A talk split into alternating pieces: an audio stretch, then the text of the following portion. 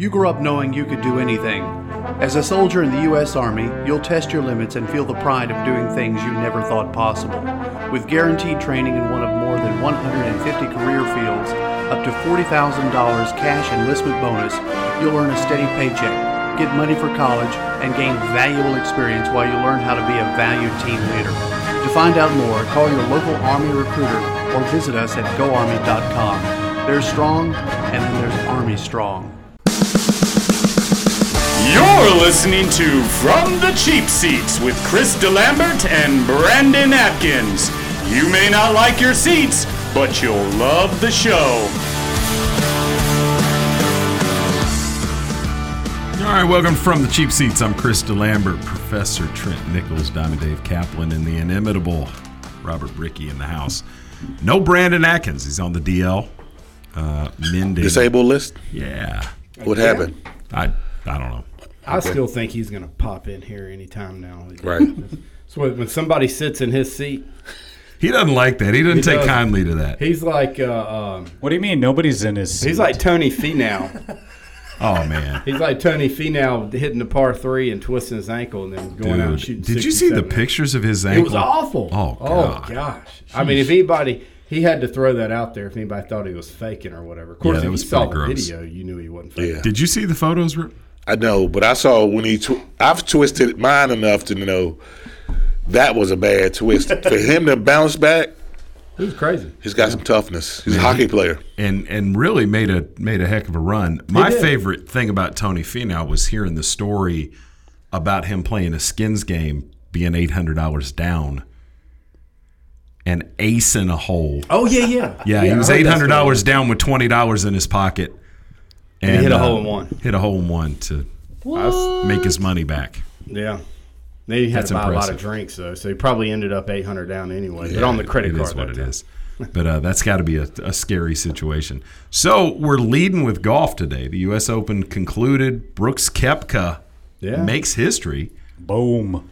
Yeah, And- pretty cool. You know the difference between Koepka finishing first and second, and it was it was nip and tuck down the stretch. Koepka probably at this point is a Hall of Famer, just like that. Oh yeah, I mean he's the, like the fourth player in U.S. Open history to go back to back. Uh, second one in modern history behind Curtis Strange, and it was pretty cool that Curtis Strange was on the call. I'm still not solid on the Fox coverage. Uh, the the microphone in the cups are killing me. But other than that, I think they've gotten a lot better in a few years. And Curtis Strange does a pretty good job, and he was there to interview Koepka coming off the green. So that was nice, uh, nice twist and, and nice uh, parallelism there. The microphone and the cups, I don't think the players are used to it yet, and they, you know they're definitely on a delay because the sound goes out constantly. Oh yeah, yeah. And I'm not sure that uh, I don't know, man. It seems like um, I don't know. It's unfair. You know what I mean? You, it making these guys look bad. It sounds like you're playing like Golden. Tee though, just da da da da da da da da. Yeah, that's you true. know, I don't know. You don't hear that when you're playing golf, I guess. So, but yeah, you get to catch a lot of conversation on the greens. that's pretty interesting. There's a lot of delay going on there. Yeah, yeah. Anyway, so what's your what are your observations about uh, what you saw this weekend, Dave?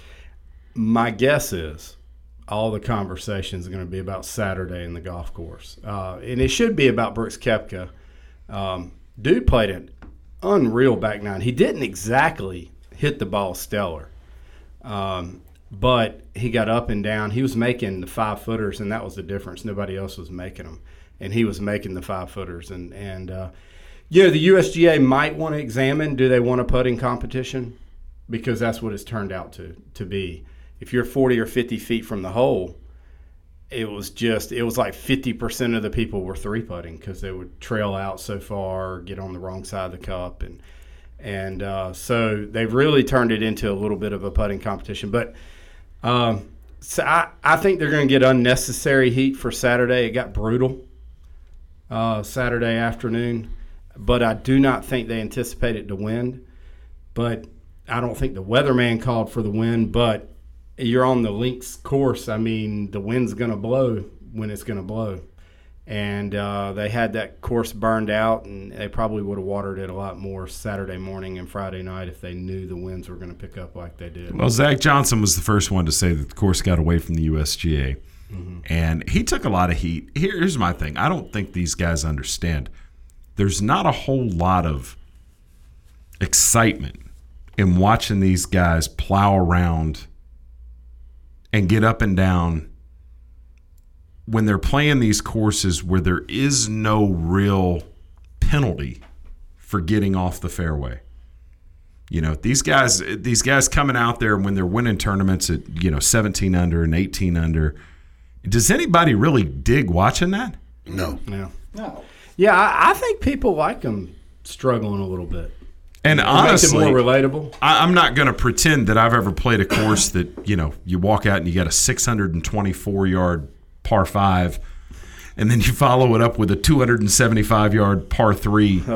the distances these guys have to play are are next level. But when it comes to conditions, the things that these guys are crying about, brother, I can remember the last time I played a course that the greens were completely burnt up on. Yeah. Yeah. You know, it, I mean, you look at it and you're like, Well, you welcome know- to the conditions most of us play in on a fairly regular basis. I'm not going to disparage any courses, but from time to time, you're going to go out there and you're going to play in those horrible conditions. And Dave, you've been around golf enough. I've seen courses as they get ready for PGA events. And not only are they coming in and making sure everything's perfectly manicured, but the you know, the preparations for those begin months in advance where they're taking special care. Well, that special care is not what we're getting when we go out there. Right. You know what I mean? Oh yeah. Well, the the interesting thing about the U.S. Open, this happens quite regularly, is they will allow those greens to get burned up, and and when the greens do get burned up, they're fast and bumpy. Terrible combination. Now Augusta has fast and smooth figured out. Golfers can figure that out at that level. Fast and bumpy. I mean, it's kind of hard to putt on, and and you know, I- props to Brooks Koepka for being able to make so many five and seven footers, but it gets tough to make a three or four footer when you know you hit a line and you know that if you if you plow it through it to keep it smooth and you miss, it's going five six feet by. And so they just tap it up there, and it's liable to hit a bump uh, uh, for whatever reason that's in the green, and get offline, and then you're still got the same putt coming back from the other direction. And you know, Phil Mickelson, he hit it past the hole. It Talk, was talk about Lefty and what you think of, of the statement that he was trying to make as he ran down there and, and Well, I, I think he didn't want to go 80 yards back in the fairway and hit a wedge shot back up there, so he was just lazy. I mean, ultimately, but no, I think he was trying to make a statement that he'd take the two shot penalty as opposed to going down, having hit a wedge shot back up on the right level, and then have the same putt he just But- missed. Dave, in that moment, do you think he actually was like, "Oh, I got to go stop this and take a two-shot penalty and do that"? I mean, I think it evolved in his brain because if he was going to do it, why didn't he beat the ball to the hole and get it like one foot past the hole and do it kind of as a backstop, as compared to waiting it to go ten or twelve feet past the hole before it was going to hit the ledge and, and go off the green? You know, I don't, I don't know. I think it was slightly. my guess is it was slightly premeditated. I don't know. I don't know how many of those guys actually know the rule that well.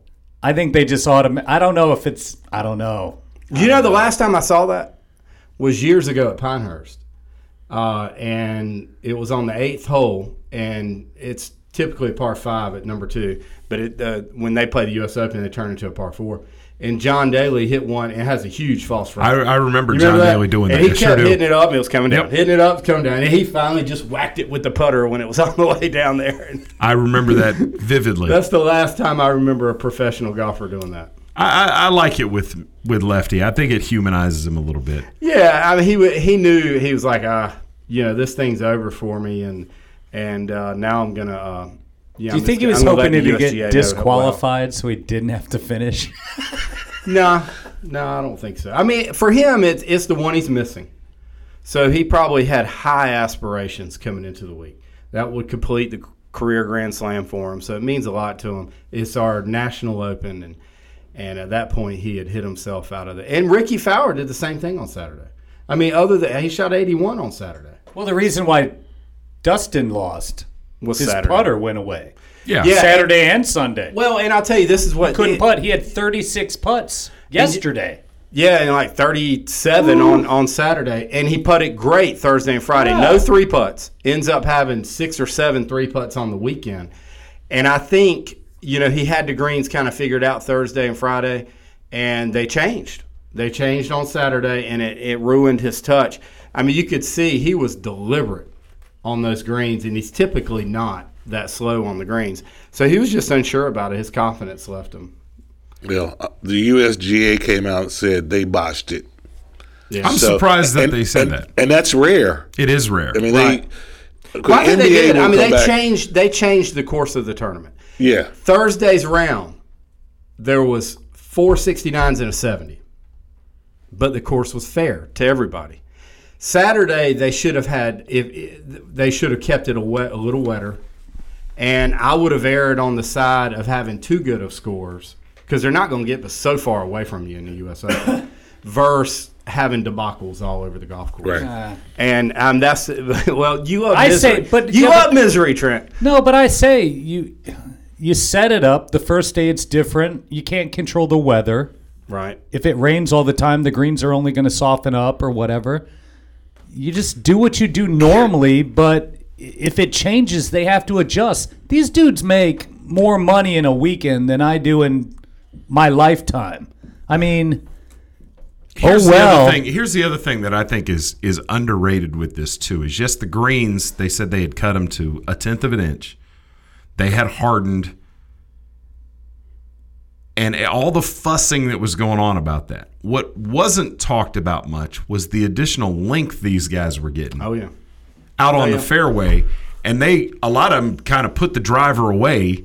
Yeah, and were hitting didn't hit these long, drivers. low irons because they were getting 100 yards with the 290, run out of there. Yeah. Well, and you talk about the length they play, and, and that course had a tremendous set of par threes. Those greens were super elevated, and they're hitting them from 240, 250. Yeah.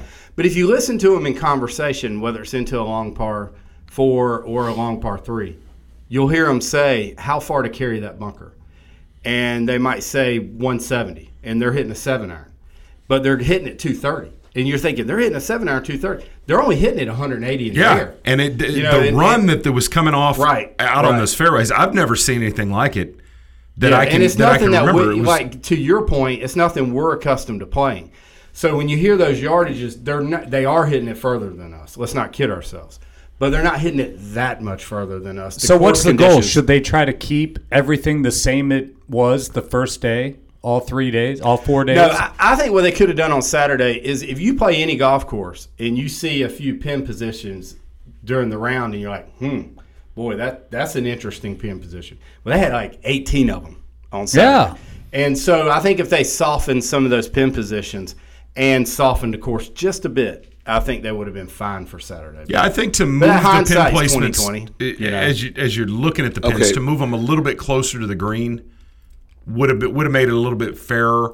But the other piece of it too is uh, you said a lot of these guys are well they're you know they're 40 50 feet away and they're three putting a lot of that though was them being penalized because their approach shots were not 40 or strong 50 enough. feet away. And and I love the fact that when these guys were off the fairway on a lot of those holes, they were buried.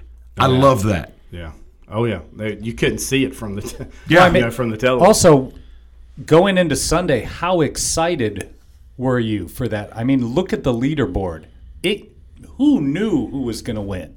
Oh, I mean, they it had did- what it four guys four. tied Four guys for at three over. Yeah. Yeah, I mean, ordinarily, I, I don't want to see a birdie fest. I would rather watch guys struggle because I struggle. When, when you do make a birdie, You know? it means Yeah. that much more. I don't change my game based on conditions. yeah. I suck Well, either way around. here's another thing. Think about think would- about Spieth and Tiger and Day. These are big names that didn't make the cut, but they were only a stroke or two off. If they would have teed off Saturday morning at eight over, Big difference. yep. We'll see you on the other side. Krista Lambert, Brandon Atkins, two American patriots trying to make sports talk radio great again. The V Foundation and board member Robin Roberts are dedicated to declaring victory over cancer by funding cutting edge research. Jim Valvano's greatest legacy is the V Foundation. You can help join the fight, give the gift of time. We need passion, we need teamwork and momentum. The time to act is now. There's not a moment to lose. Every dollar counts. Every day counts. To find out how you can join us to defeat cancer, please visit jimmyv.org. Welcome back to From the Cheap Seats. All right, welcome back. We're talking a little bit about uh, the U.S. Open. We'll visit some basketball, I'm sure, at this point. Probably talk a little bit of World Cup. Other than that, who knows? I don't. Yeah, we got to get Frisbee. into that LeBron Frisbee, yeah. watch. That'd be cool. Oh, and we have our second segment of the. Uh, Yeah. what city would you? What did you call that? team would you do? Clevelanding. Yes, Landing. yes, and we might have to uh, add a Kawhi to it. They have to. I, I, I will tell you that all weekend, and I don't want to pimp anything for the four letter network, but I'm about to. As I sat and watched golf this weekend, I spent hours on the ESPN trade machine. Hours, literally. Trying to come up with the the, the- Oh, the love craziest, most creative things I could that actually might work. It's funny because I read a couple of articles and they were talking about the trade machine. And if anybody out there hasn't found their way to the ESPN trade machine, it is awesome. It's awesome. It will validate trades for you and it takes into account all the salary cap implications and all the rules for luxury tax and the rest of that. So if you're like, well, you know, the Hornets ought to trade this for this, you can go in there and validate and see if it's going to work. I wish that it would take picks and let you pl- plug Yeah, those in that's there. the so- one thing I especially when you can. That's, when there's you- a ton of variables. Oh, there are absolutely Yeah, are. that's- that's and you- algorithms and, and it's way not. beyond- Here's the other thing too, though, is it's not just one team to another. You can do up to four teams in a trade. Oh wow. And I actually was working on a trade this morning before I came in, and I was trying to figure out how Charlotte could. I, I'll actually work the trade out during one of these, and I'll, and I'll read it off to you, and, and you guys can tell me what you think of it. But the Hornets, as we move toward the draft, are really at loggerheads, and Kemba Walker's probably got as much value right now in terms of a trade piece as he's ever going to. Charlotte's saddled with a couple contracts they want desperately to get rid of, Nicolas Batum being at the top of the list. I'm going to be very interested to see if Charlotte makes a move. Uh, there are a couple contending teams, including San Antonio, who really needs a point guard. I'm going to be interested if, to see if they parlay that into something. And I'm not suggesting that Kawhi is Charlotte bound. Oh, I was think gonna they would facilitate this as a as Right, a, as a, three or third four party. third party. Now, what I was thinking, and I'll, I'll, I'll, I'm just going to go ahead and tell you what I was working with. Here's my thing Dallas is not afraid to ever make a move. Kawhi wants to go to Los Angeles. My feeling is that the Clippers or the Lakers have the pieces to make a deal for Kawhi with no problem. I'm not sure that what they have to give back to San Antonio is attractive enough Right. Because of the, you know, if you look at, at the Lakers, you're talking about Brandon Ingram. Well, if, if Ingram's is a four, that's really the best thing that San Antonio has. You know, what what value does Ingram have when you already have Aldridge? Yeah. That's the kind of thing. So I'm looking at it and I'm thinking, okay, well, if Dallas gets involved in this, um, maybe there's a way that Kemba finds his way to San Antonio and Kawhi Leonard goes to LA and then the questions are what kind of pieces find them find their way back to Charlotte. The best scenario I had was Charlotte giving up Batum, Kaminsky, because I think Kaminsky would be an interesting piece out in San Antonio. That's kind of you know slow white guy they like to put in the middle and can you know find value with. Um, Kemba, Batum, and Kaminsky, and walking away with either Markelle Fultz, if you include Philly in this situation instead of LA, or Harrison Barnes, if you get the Mavs involved. So it was complicated. No, and you've got way too much time on your hands. I, I You- we've got actually, to I don't. I just between I the just- binge watching, The uh, time he series has, he and used it trade generator, and uh, you you spend a lot of time tinkering. Bricky, I'm going to tell you that I can tell by your attitude you've not used the ESPN trade You know, machine. I've only heard of it this weekend. Somebody mentioned it on the ESPN. And I said I've got to go check this thing out, but I had a busy weekend and Watching Better Call Saul. Yes. Busy. I was t- I got enthralled, and then we had a few beverages, and There you go. I'm That's, gonna get on it was a that. uh, that's how weekends get away from you. yeah, I'm gonna get on that trade machine and do everything possible to make sure that the king doesn't go to Boston. Oh, I I Because worked you that. keep trying to send him to Boston, and I do not want it. And if you listen to the Ringer, Bill Simmons' uh, podcast, his interview with Kyrie Irving, yes. you definitely do not want to lose Irving. Irving is probably one of the that was probably one of the most entertaining podcasts that I've listened to in a long okay. time. So you're basing his value on a podcast interview. Hell yeah. Here's my question. I like Kyrie better than LeBron Here- as Here's a my human. thing with Kyrie. As Kyrie, the the question with Kyrie is whether or not he's in Boston for the long haul. Well, send him to San Antonio and work to get Kyrie, uh, Kawhi over there. Well, that's a possibility too. But then And- everyone's like, well, LeBron's going to go with him to Boston. I'm like, no, stop. LeBron, go to LA and die with the rest of the old guys. I'm going to tell you what. The more and more I think about this whole Gary Payton. situation, Yeah. I'm I'm thinking it's less and less likely that he leaves Cleveland. Just a gut gut feeling. Can Kawhi get to Cleveland? Hmm. That would be that would be The only the only way that happens. Well, Cleveland's got a couple pieces. you got to lose Love and Tristan. Mm, you don't necessarily have to lose Tristan. both of them. The the question is what value because San Antonio's not a team that's going to say, "Okay, we'll take some expiring contracts. We'll be a salary dump for you." That's mm-hmm. not how they're going to do this. They're going to have to get real value. So the question is what pieces Cleveland has that have value that's attractive to San Antonio? And that really is questionable because Kevin Love does he fit in San Antonio's system? Probably. But does he even is he even a blip on their radar? Probably not. So you have to get a third team involved in this situation or a fourth team. And that's where that's a lot of what I was playing with was trying to figure out how that could work. How LeBron and Kawhi could wind Jazz up interlude. with Thank you. could wind up in one place, whether it be in Cleveland, whether it be in LA, whether it be all kinds of different things. I actually, I here's another thing I worked on, trying to figure out how Charlotte might be able to parlay Kemba Walker, or, or excuse me, how Minnesota might be able to get Kemba Walker away from Charlotte to take up there. You've got a couple amazing pieces up there in Minnesota with Jimmy Butler, Karl-Anthony Towns. You add a real point guard there in place of Jeff Teague. Now you've got something real interesting. Kemba Walker's out there. Would Andrew Wiggins be enough to get Charlotte's attention? Michael Jordan says they need a star. Well, what about Towns? Towns Wiggins- is the one that says he wants out. If you take Towns out of there and you send Kemba Walker up there, what you got is a nice backcourt.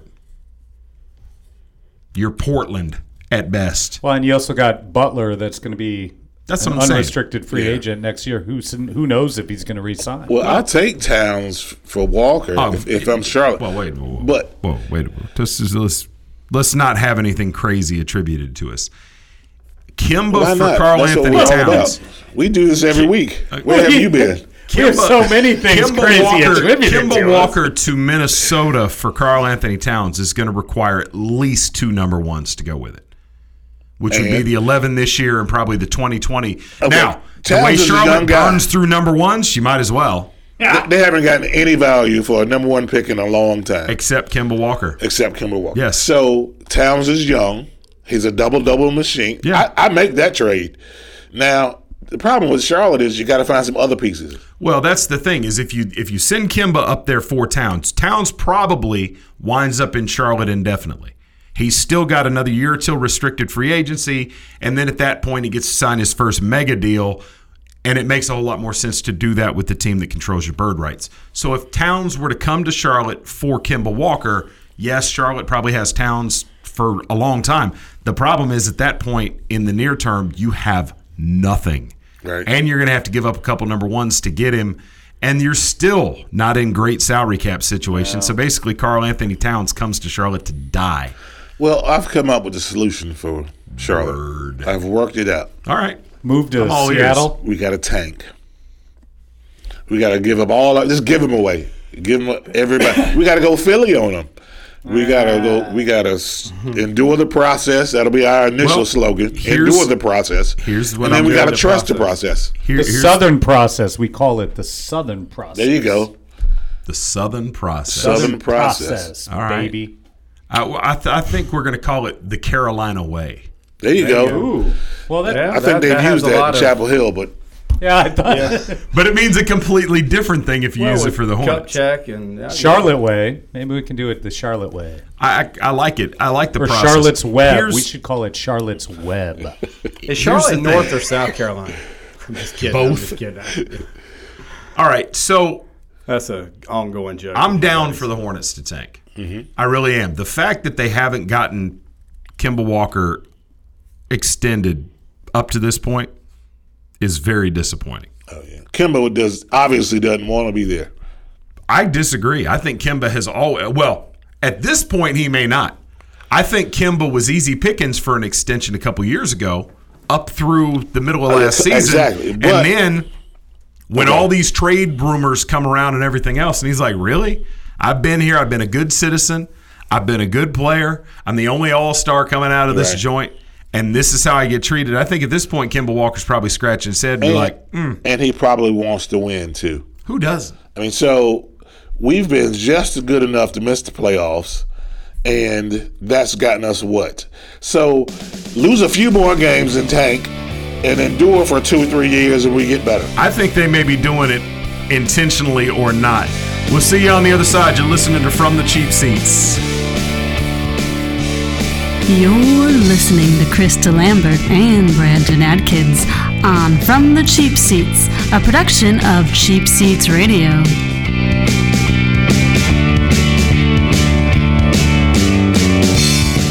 Imagine if I told you that an earthquake was going to hit tomorrow right where you live. That it would be 6.5 in magnitude with aftershocks occurring twice 25 minutes apart. You'd no doubt talk with your loved ones and you'd make a plan today. It's true, I can't tell you an earthquake will happen tomorrow. But what if it does? Shouldn't you have a plan? Go to ready.gov slash communicate and make your emergency plan today. Don't wait, communicate. Brought to you by FEMA and the Ad Council. When it comes to saving money, don't act like a baby. Goo goo gaga. Be the boss and make a budget. I'm the boss, baby. You're the boss of me. I am the boss of you. Are not. M2. Are not. M2. Need a little help? Aren't you gonna do any work? I'm very busy delegating. Create a personalized savings plan We could share. You obviously didn't go to business school. and get other tools and tips at feedthepig.org. Brought to you by the American Institute of CPAs and the Ad Council. When it comes to saving money, don't act like a baby. Goo goo gaga. Be the boss and make a budget. I'm the boss, baby. You're the boss of me. I am the boss of you. Are not. M2. Are not. M2.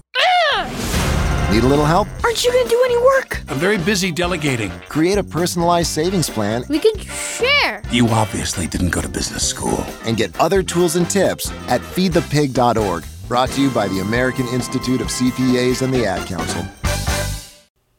Hello, I'm Rob Beckley, lead singer of the band Pillar. I served in the Army Reserve for eight years, and it taught me lessons in teamwork, leadership, and organizational skills that I still use today.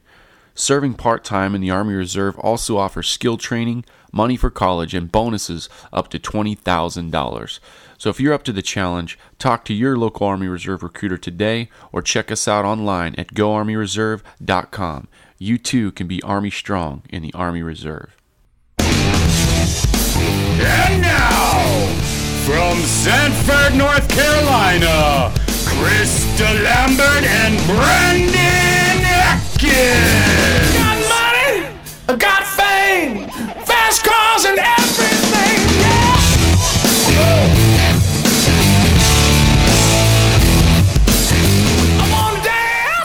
All right, welcome back to the second half hour from the cheap seats. I'm Krista Lambert, Professor Trent Nichols, the inimitable Robert Bricky, and Diamond Dave Kaplan just walked back in, so he's here too. No Brandon Atkins today. We miss you, B.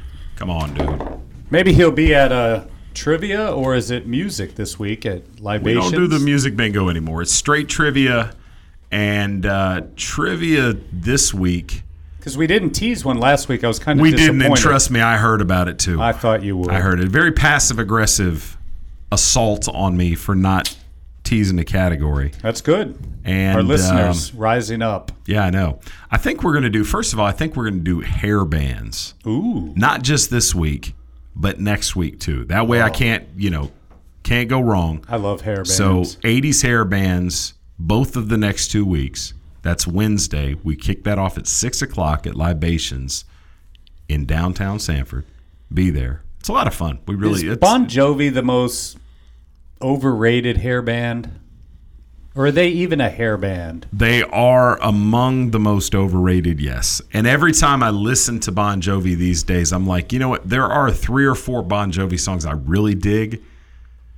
But the formula for most hair bands was rocker, power ballad. Rocker, power ballad. And Bon Jovi, it's just a lot of ballads. and even some of their rockers are they're in disguise. Yeah. They were really just power ballads. They're the sappiest of the hair bands, and they're very overrated.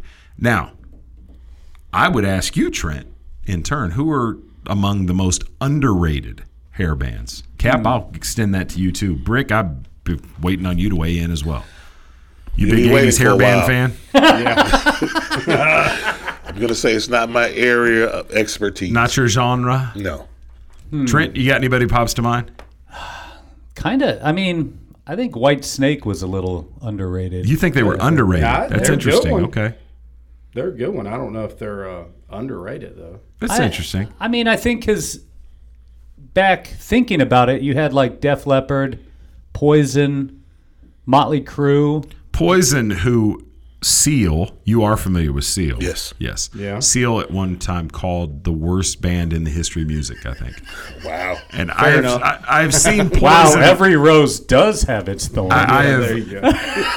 I think he was talking specifically about that song too. I think, oh, and, and I think it was. I think the interview, if I'm not mistaken, it was because the the lyrics. If you look at "Kissed by a Rose" and "Every Rose Has Its Thorn," there's a lot of similarities in the wordplay Yeah, going but on every there. rose has its thorn came out before. It did. Kissed by a rose. I, yes, and it is a horrible song. Dude. There are some bad Poison songs. Now, you're talking to a guy, I've seen Poison several times. I've seen Bret Michaels, the lead singer, out on his own a couple of times as well. Um, I enjoy Poison when they Bret Michaels' uh, resume of females is probably a lot better than Seal. Uh, be careful. No, I mean Seal had a really good. I don't know. Besides her, who else Seal I, had? I don't know, man.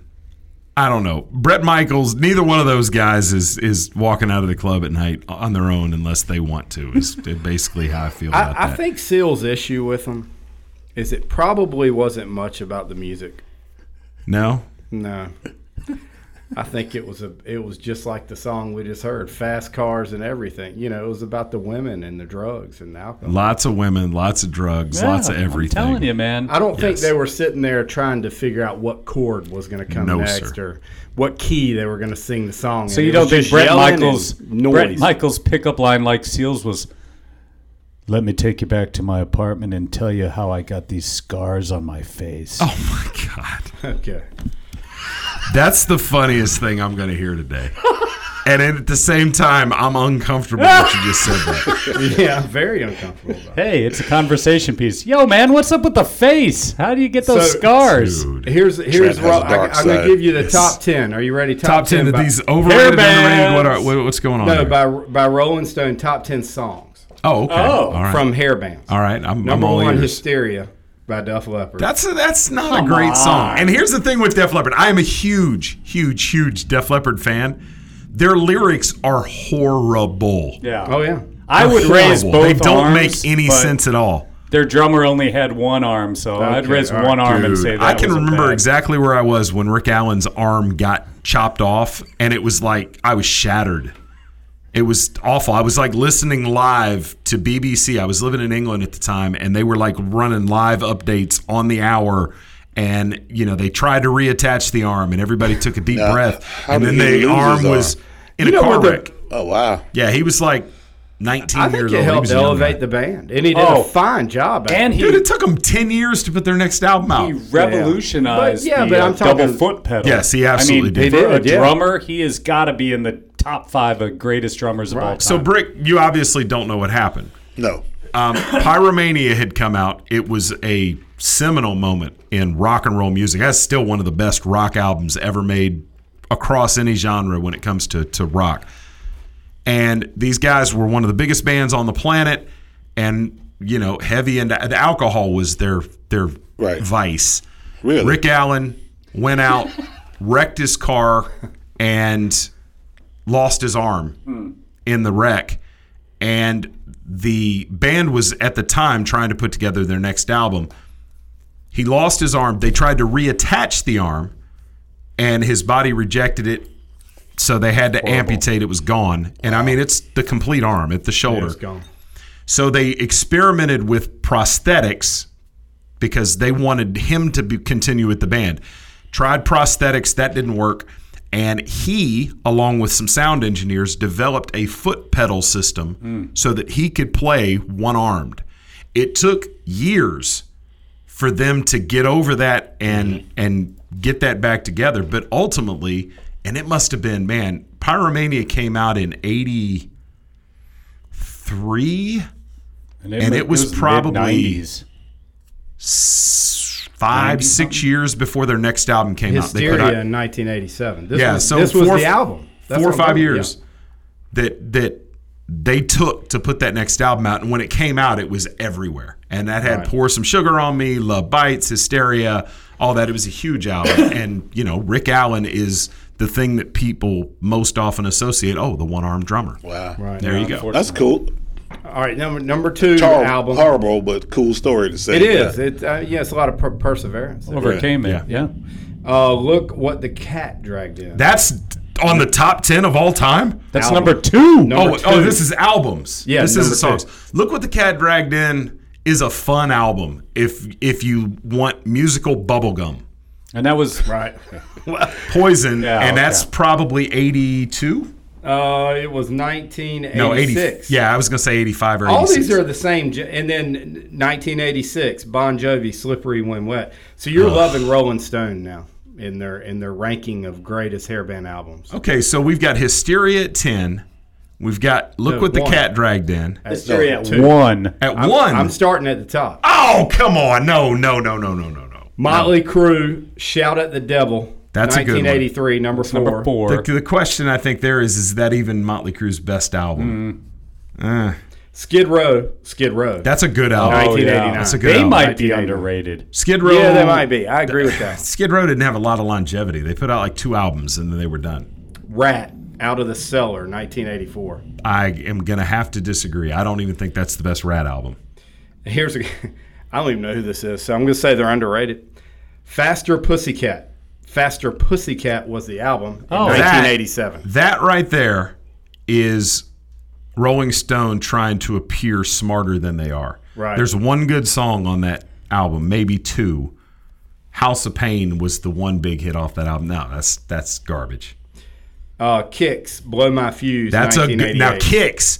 Anybody out there that's a hairband fan that is not familiar with Kix, you need to go buy Blow My Fuse. That's a great album, and that's an underrated hairband. Yeah. What what year did that come out? That was in 1988. Yeah, see, that was the problem there is it came out at the end of the hair band thing. Yeah. And they just kind of got lost. There were some good bands that came out in that time period, and hair bands had kind of shot their wad at that point. What else you got? Number uh, nine, Motley Crue, Too Fast for Love, 1981. No, no, no, no, no, no. That's another one Rolling Stone trying to impress people. Cinderella, Long Cold Winter, That's 1988. Ridiculous because that's definitely not their best album. Night Songs is a, is a much superior album to that. So Rolling Stone, you fail. And And, Dave, just so you know, any other time you ever do a list like that, you have to go from the bottom up. Okay. You, you completely screwed that up. So anyway, and I want to say, since we're builds the talking about drama. hair bands, the most I was I was trying to see where you were going to go with it, Trent, and you kind of let it die. You want to talk about underrated hair bands? Tesla, number one. Uh, that was number um, 11. Tesla. Which which album? Medicine's oh, Hold on, Medicine. get back there. Uh, no, it was not. No. I'll get there. Hold on. I forgot uh, There's about Five 50 man acoustical I forgot about jam. Tesla. Cinderella's got another one in it. Twisted Sister. Tesla Oh. Signs Right, was a great cover. Signs, signs, everywhere there's signs. They always are screwing up the scenery and Breaking Yeah. my mind. Number 11 was uh, The Great Radio That's a good one. Controversy, 1980. There are three or four Tesla albums that probably ought to be on that top 50. All right, we're done talking about hair bands. All right. But for the next two weeks, that will be at least one of the two musical categories will be. Are you going to do some uh, NBA draft trivia? I think we owe it to 'Cause people. Thursday's so, the draft. Well, Thursday's the draft, which means it happens after trivia. So the following weekend, that's what we've been doing, was teasing these a week in advance. We will do NBA draft trivia. We've done draft trivia before, and uh, people's heads explode when I get into these deep sports categories. I will try to keep it reasonable. Now, this coming week, I They need know a we're category. a sports talk show, right? Yeah. I think Trivia, just ca- general, any category? yes. Throw me a bone. Why don't you do U.S. Open golf? No. No. Can't do all sports all the Yeah, in the We're a sports the, talk the show, golf but who categories, about Ed Snyder shows up Does and knows he- all the he answers and blisters nobody it else all? does. Right. So I'm thinking, what I'm going to do, I'm How going to about it's create a Anthony category for this. Bourdain? Do something in tribute to Anthony Bourdain. Is it too soon? Is it a bad taste? What do you guys No, think? no. If you're doing it a But I, I'll tribute tell you what. I'll him, tell you what I'm going to do. I'm going to tell you what I'm going to do. Not Anthony Bourdain. I'm going to do food celebrities. there you go. There you go. There you go. This Yeah. week, the tease category. Normally, we do these a week in advance. So next week's category will be the NBA draft. But this week, we will do a category on food television celebrities. Lots of lots of controversy going on with Mario Batali. Yeah. Anthony Bourdain left us, unfortunately. So yeah, Yeah. that'd be a fun. Talk to me about the controversy. with Batali Mario is getting destroyed right Yeah, now. he's Why? What the happened? He's lost all his uh, Oh, yeah. Ownership killing in all What his happened? restaurants. Harassment and Yeah. possible What? rape and drugging and He's Yeah. a Me Too victim. He's Yeah, a Me Too. Mario Batali. not not a victim. On And the I. I, I mean, a a- victim of the backlash. And a victim's the wrong word, but yeah, he is the victim he's- the. Yeah, my fault. yeah, Re- I oh, hadn't heard big that. time. He And, and I'm not even trying to be funny when I say this, but this involves women. Yes. I, and I'm not. I swear, I'm not trying to be Yes. funny. I assume. I, thought that did too assume when I first saw that it. he was Well, gay. I really can did. see that. I can No, see that. No, the big Yeah. thing was uh, this winter, and I thought we talked about it. He came out and apologized for these harassment accusations, and then at the bottom of it, he had a pizza dough recipe for cinnamon rolls, and everyone's like, "Dude, what are you doing?" But no, it's bad. He, I mean, yeah, Really? No, I I hadn't he heard. He could that. end up uh, serving some time. It's hard to it's hard to keep track without a scorecard with all these with all these Batali's charges in that are coming out. But the Bourdain thing really shook me to the core. You know, here's the the the issue I have Bay. right now, and it, it kind of rattles me. You look back and you look at celebrity suicides. That really wasn't a thing up until a couple years ago. We'll talk about that on the other side. You're listening from the cheap seats out of Sanford, North Carolina. Krista Lambert and Brandon Atkins always help me with my draft picks, but I sure wish they would stop hanging out with Zeke Elliott.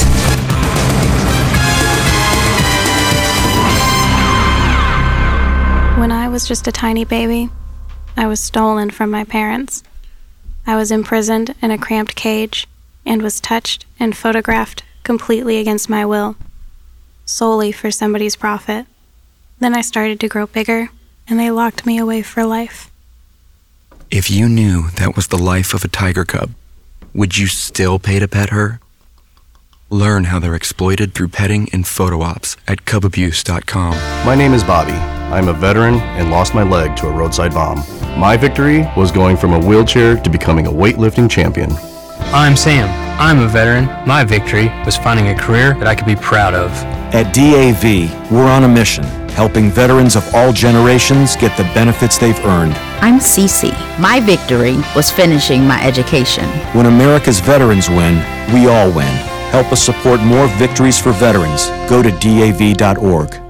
You're listening to From the Cheap Seats with Chris DeLambert and Brandon Atkins. But if you really want to know what's going on, Professor Trent, they should listen to you and me, Diamond Dave Kaplan. We've got a better grasp on sports, I think. It's astute analysis. Welcome back to From the Cheap Seats. All right, welcome back. If you're listening on WDCC, this is the final segment. You can follow us, and there's a lot of different places you can catch the show. First of all, you can go to the podcast. We're hosted on the iTunes Store, Google Play, uh, any device. You can check us out. Look for From the Cheap Seats. We would appreciate it if you like and follow the show.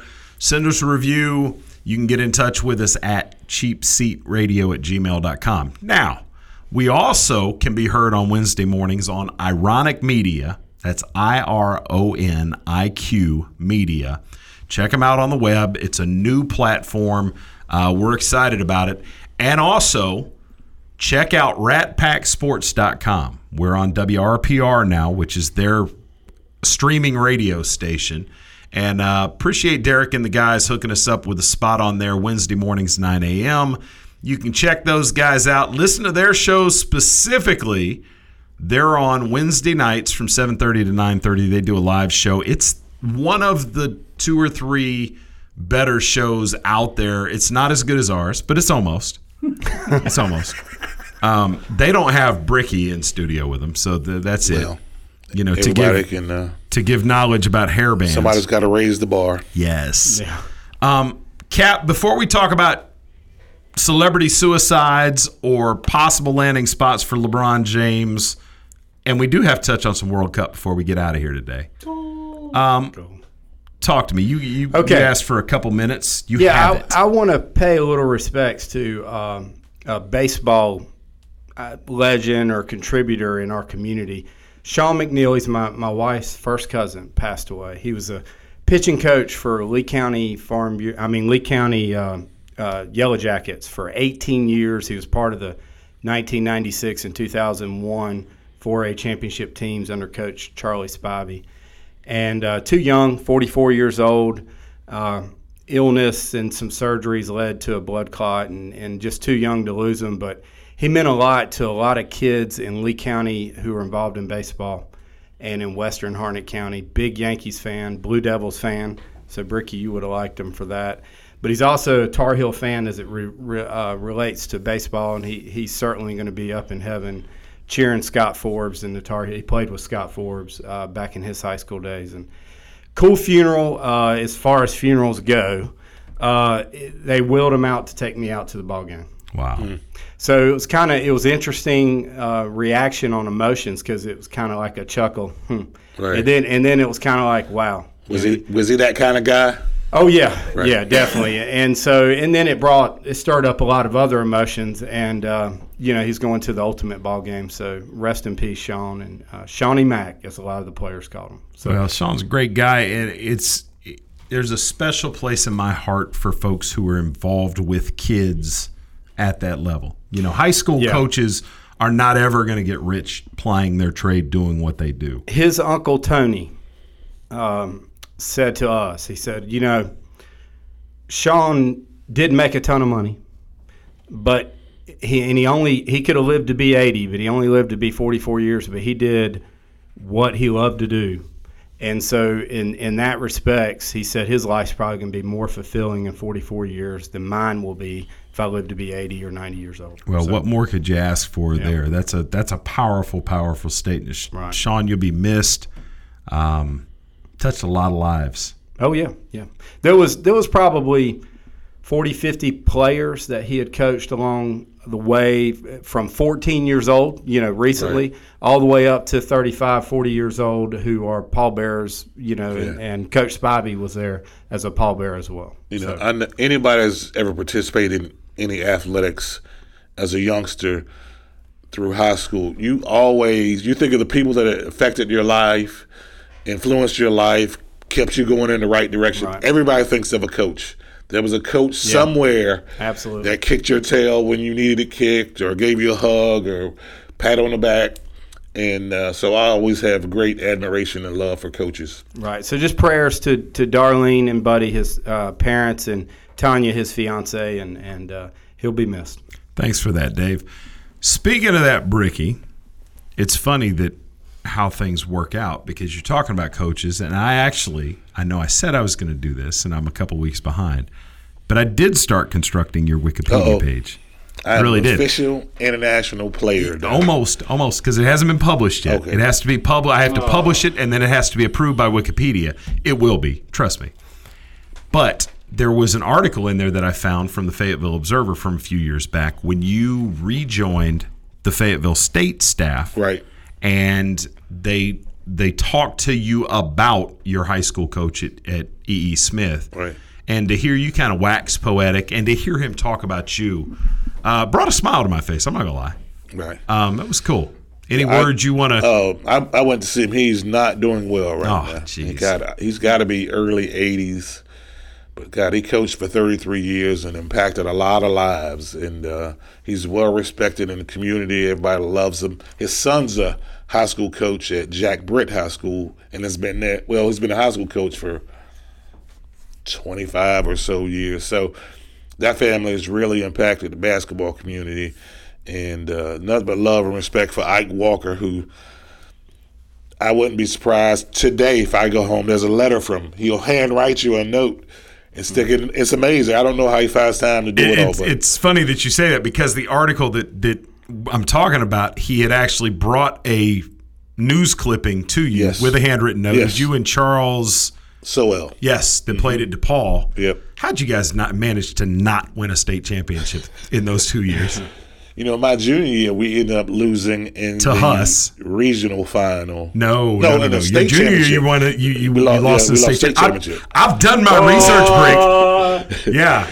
And uh, and in my senior year, we were ranked nationally. We were like, I don't know, 15 or And so. lost in the regional. Lost in the regional. But Who'd you lose to? Um, In Raleigh Broughton. Raleigh Broughton. Yeah. Anybody of note on that squad? Uh, I mean, because unless you're like, No, yeah, I'm they tell- had, you know, they had Antoine Walker on that, I'm on telling that team. I cannot remember his name. He, I was the player of the year. Yes, he you were. should have been. Oh, wow. Yeah. Wow. Uh, he was an amazing. Uh, and I can I saw him a couple. When, when did you ago. graduate high school? Eighty six. 86.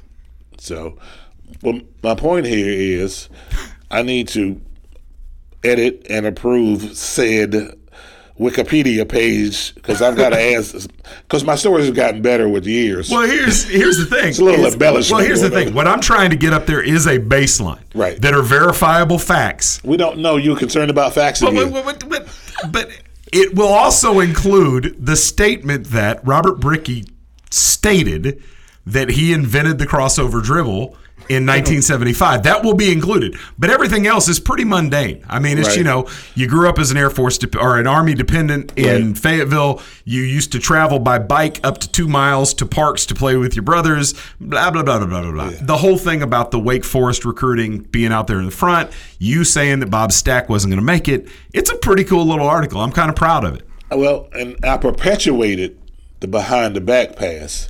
I didn't invent it. didn't know, but that will be that will made be uh, included as well. May not have invented, but popularized. popularized, I like right. that. I like that. I like that a lot. Cool. Yeah, we'll uh, we'll that page should be ready for public consumption here in the next couple days. And yes, once it is, I'll send you a link. You want some edits? No problem. I got you, dog. I got you. Do they have, Gary- do they have to be verifiable facts? No, Gary Madison? not at all. It's Gary Wikipedia, Madison, dude. Exactly. Gary Madison. Madison. Gary They, they Madison. He was lost an to West amazing player. Charlotte. Yeah. in Where did Gary. Ma- Gary? Any idea where Madison went to school? He ended up going. He was supposed to go to state. He ended up going JUCO to Chowan when Chowan was a junior college. Ah. Got it. And was supposed to go to state, and I don't know what happened. You know what? He It's a- was it- a player. It's amazing. Some of the best athletes I knew growing up How about ended up having to go the JUCO route. That was Right. the prop 48 days and all the rest of that stuff. And that kind of screwed up everything. And I just, I, I still don't think anybody really understands how much that impacted things. I mean, if you're a fan of Oklahoma or Nebraska, it completely dismantled your programs there. But guys that I know that went out to JUCO for football and basketball and whatever the case might be, and then just never made it to where they were ultimately supposed to get to. Yeah. Where had they come through ten years earlier, they'd have been at that four year school and nobody would have thought twice about it. It's kind of kind of This, wild. this is irrelevant information, but do you know who won in 1987? Nope. Chapel Hill High. You know who the coach? Kendrick. You know who the coach was? No. Coach Ken Miller, who is a Sanford resident, and David Miller, his son, is the coach, the for, coach. for Southern Lee's baseball team. I'll be doggone. And played at Carolina baseball. And uh, Ken Miller was a basketball coach here for years when I was in high school. Wow. Yeah. So anyway, Hen- Henrik Rödl was the MVP. That's right. Here's a I cool story looked it about And Rödl, Rödl was Rödl. Did did you guys when He when was bringing Henrik players Rödl from won overseas. Mr. Basketball in North Carolina in '87?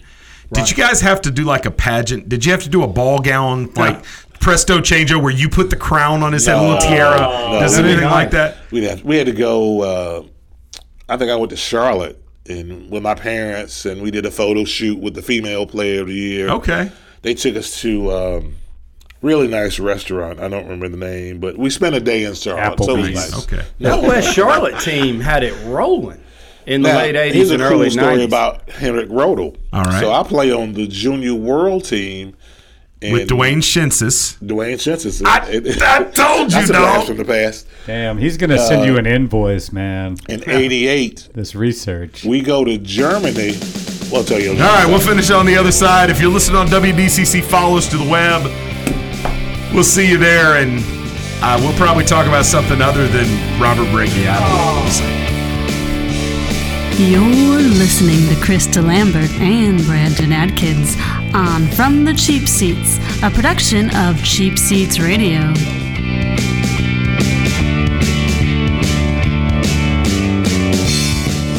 You know what really gets a party started? Indoor baseball. Yeah, just find a broom or a pool cue, and you can use like anything as a ball cans, bottles, shoes. Hey, bro, toss me that avocado. Most party fouls are pretty dumb, but if you decide to drink and drive underage, you could lose your license and your freedom. Underage drinking and driving, the ultimate party foul. Learn more at ultimatepartyfoul.org. Brought to you by the National Highway Traffic Safety Administration and the Ad Council. My name is Bobby.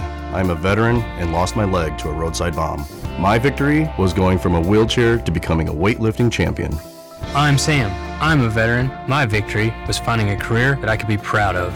At DAV, we're on a mission, helping veterans of all generations get the benefits they've earned. I'm Cece. My victory was finishing my education. When America's veterans win, we all win. Help us support more victories for veterans. Go to DAV.org. I'm Chris DeLambert. I'm Brandon Atkins. I'm Professor Trent Nichols. Coming to you from the cheap seats.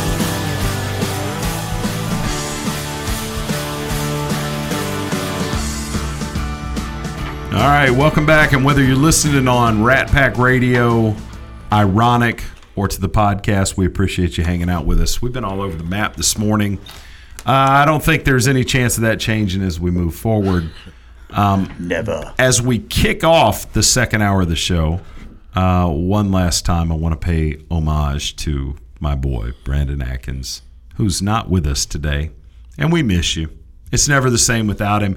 And it's possible that we could have made it through an entire show without talking about LeBron James. However, as Unlikely. we started last week, we have a segment dedicated to LeBron. So we're not going to make this out. We're, we're not going to make it out of here Is that without. the official music? Yeah.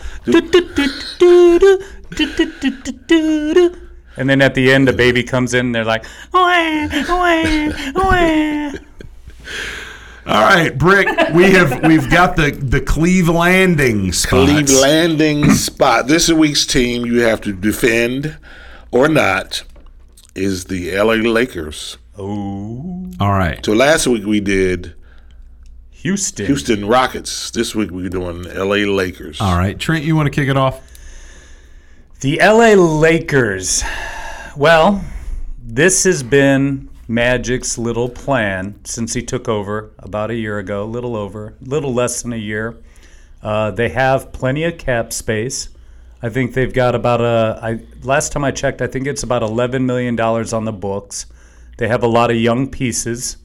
Um, ultimately, it's going to be go after LeBron plus. Now, Friday, we had that little wrench thrown in the system with Kawhi saying he wants to be out and he prefers to go to LA because he's a LA boy. So, the Lakers, unfortunately, I mean, the Pacers passed on trading with them last year with Paul George because they really, I, I mean, honestly, right now, I don't see anything they have to offer We're San Antonio to get Kawhi. All right, here's okay. Let, us talk about the the most obvious first. Okay, the the first question is whether LA wants to part with Lonzo Ball. The second part of that equation is what level of desire Lonzo Ball has to play anyplace else. Okay. I would be hesitant if I was a GM on any other team for a couple of reasons to include eh, to take a package that included Lonzo Ball. One, because I don't think he's that good. Two, in his one year in the NBA, proved to be injury prone. And three, it's a circus coming to town when he shows up. Yeah, because you get his father and everything. Yeah. So else. I, I don't see. I I really don't see much chance of Lonzo Ball being involved. After that, the two pieces, I think you understated the, the pieces that LA has to move. The two pieces that they have that are desirable are Brandon Ingram and Kyle Kuzma. If I'm San Antonio, I might be interested in bringing in one or both of those. I don't know. The other thing with LA that's interesting is that LA does have a lot of cap space. And they project to have a lot of cap space because Ingram and Ball are still under control. Kuzma's still under control. Josh Hart's still under control. Uh, Julius Randle, they haven't shown any proclivity towards keeping. Right. So whether they do a sign and trade or or whatever they do with him is is in question. But I do think LA has some pieces. Now, if I am Cleveland, here's the question. If I'm Cleveland, am I trying to take the remnants of the 2017-18 Cavaliers team that we put together at the deadline and am I trying to turn that into Lakers East and add Kuzma and or Brandon Ingram to that and be competitive? That's a good question. well, that would be what signing LeBron and then trading him for those. That's guys? what's going to have to happen. There, there's nobody that's out there that has the cap space that it makes the most sense for LeBron just to opt out and then sign. Will LeBron go with if it's just him and Paul George to LA? My thought, and I've always thought, I've said this all year, that that's where he is going to end up, is in LA. I don't think that he's going to LA. And I don't think that he's going to LA based on the fact that I don't think that anybody's going to get that excited about playing next to Paul George. And that seems to be the one guy. There's rumors out there, well, they could do the Chris Paul thing, but I don't think Houston's I I don't think Houston's got any inclination to let Chris Paul get out of there. Yeah. They can So give him I the think most that money. LA and, and the odds makers in Vegas right now are carrying LA at number one as the potential landing spot for LeBron James. Yeah. I just don't know that it happens because if you keep that team intact and it's Ingram, Kuzma, Ball, LeBron plus whatever free agent, that's not a team that's challenging the the Warriors. Well, even if it's minus one or two of those guys that you said, and oh yeah, you said Paul, Paul George. If you add Paul George to that, they're not challenging. I, d- I don't think so. The best scenario for everybody in LA would be to try to steal Kawhi and then bring in James and George. Well, now if you add Kawhi Leonard into that mix, that becomes pretty interesting. And in a situation like that, here's the alternatives that are out there. LA could orchestrate a deal with San Antonio in which they give up Kuzma, Ingram, a pick, some combination of those three pieces. I do think those are attractive to San Antonio. They really don't have picks. That's the problem. I think you're going to have to add a team. Okay. To get well, that let's say that they can come up with a combination that doesn't involve ball, that is Ingram and Kuzma. Mm-hmm. If they can do a trade like that straight up for Kawhi Leonard, now all of a sudden you're talking about a team that has a whole bunch of cap space that may not need LeBron to do a sign and trade. And you're talking about, you know, Lonzo Ball, Kawhi Leonard, LeBron James, and you may even, I'd have to look at the numbers, you may even have the space to make a run at a guy like Boogie Cousins. Right. Because Cousins cannot possibly command a max deal anywhere coming off a torn Achilles. I don't know. And I maybe think- maybe I I, just think that- talked myself into LA being a, a legitimate destination. Right. Brickey, what do you got? I think we have to understand what LeBron's goal is. Is it to chase titles?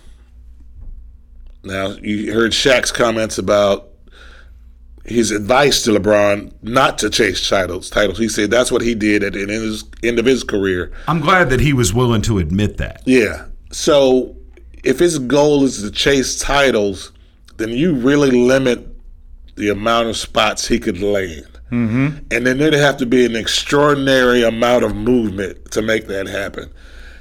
Uh, now, I know he's got a home in LA and he wants Two. to do these movies or films or television or whatever, his media company. So that's the place to be. So I think LA has a lot of potential drawing cards for LeBron. I don't think they can assemble a team to challenge the Warriors. And if you're going to go to the West, do you want to go home at the Western Conference Finals? Do you want to stay in the East where you can get to the finals every year? Well, that goes back to is he chasing titles or is he looking? I mean, Dwyane Wade tweeted out two weeks ago that don't underestimate the quality of life. And Oh, maybe yeah. LeBron's mindset is quality of life. Oh, so hold on. He's setting the, up the his same kids guy at school. that left Miami to go to Chicago for two million more dollars says I think quality that- of life. Yeah, now. but I think that was more of a that was more of a you know what Miami, I'm tired of you treating me like this, so I'm gone. Two million bucks. That's how ridiculous it sounds. Pat Riley and them undervalued Dwyane Wade, didn't show him the love. He was never the highest paid player. So he's like, okay, fine. I'm gonna go home. It's only two million bucks. Screw you. And live but in he ended Chicago. up back. Well, he ended up back well, where yeah, he needed ended to be. Ended up back, but he's going to talk about quality of life when he chooses to live in Chicago over South Beach. Dude, he just had an apartment in Chicago. Well, he and- didn't and really maybe live there. maybe you know Right. maybe Dwyane Wade is imparting a life lesson learned. Right. You know, Dwyane Wade at this point, had he stayed in Miami all along, I think I, I don't want to say that his his career or his legacy's been tainted a little bit, but it has. Right. I mean, it'd be a whole lot easier to look at, at, at Dwyane Wade in that you know upper echelon in that esteem had he played his entire career with one team. That's just how we are as Americans. Now, Um, and then there are not many figures who are are as entrenched and beloved in their communities like Dwyane Wade is in Miami. True. So had he stayed, I'm like you. I think it just a little bit has affected his legacy, but uh, I think you know he'll finish career there. He'll be the mayor, what have you. But but okay, so you say LeBron to LA. I I'm gonna You say stick to my guns. The So- whole this whole time, I think LeBron is going to L.A. Win or lose, he'll So bring if you had to somebody say with him. from a percentage standpoint, what do you think from in in, in mathematical terms? How likely is it? I'm going to that be a lot LeBron's- smarter than I was last time, where I was like 80% Toronto, blah. I think I think it, it's pretty high, and it's probably about 30%. Thirty percent. So Yes. you you haven't Okay. done this on your trade generator. You haven't. Well, we it's not formulated to this? me. Of course I have. It may not be a Of course, I have. trade. here's the th- here's the thing that is it's impossible to know from a trade standpoint because it's easy to make happen. Right. It's really easy to make happen, whether it's a straight up deal or whether it's a, a combination. Because when LeBron comes off Cleveland's books, they got plenty of space. Right. But if and he opts in, LA it's already 30 has plenty of space. So the question is, how attractive does it get?